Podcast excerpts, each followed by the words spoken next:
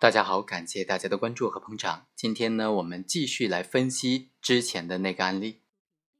本案的主角呢是冉国成，他准备杀害这个被害何某，他就向他的哥哥流露出要报复的意思。但是他的哥哥呢不置可否。当天晚上呢，他们趁着吃宵夜的这个机会呀，冉国成就进去了被害人的卧室，乱刀将被害人捅死了。而此时，冉如超，也就是他的哥哥，听到了响声，就让这个冉红艳和罗军一起去看一下。之后呢，当他发现冉国成杀了人，于是呢，就听冉国成的安排，将这个刀具拿到一个地方进行藏匿。那像这种帮助凶手藏匿凶器的行为，该怎么定罪处罚呢？构不构成犯罪呢？构成什么罪呢？被告人冉如超，他明知道被告人冉国成杀人。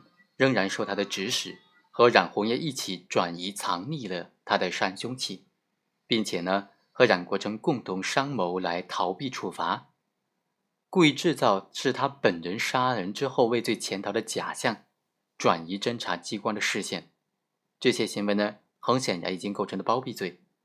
同时，被告人冉如超授意被告人冉红艳以及本人呢，毁灭杀人的罪证。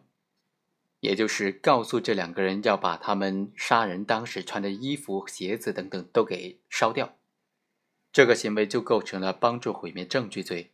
但是被告人冉如超是出于帮助冉国成逃避刑事法律追究这一目的而实施的上述两个行为，隐藏凶器和帮助毁灭证据，只是由于犯罪行为的手段行为和目的行为分别触犯了帮助毁灭证据罪和包庇罪。所以呢，出现了犯罪的手段行为和目的行为的牵连，这种情形呢，就属于刑法理论上的牵连犯了。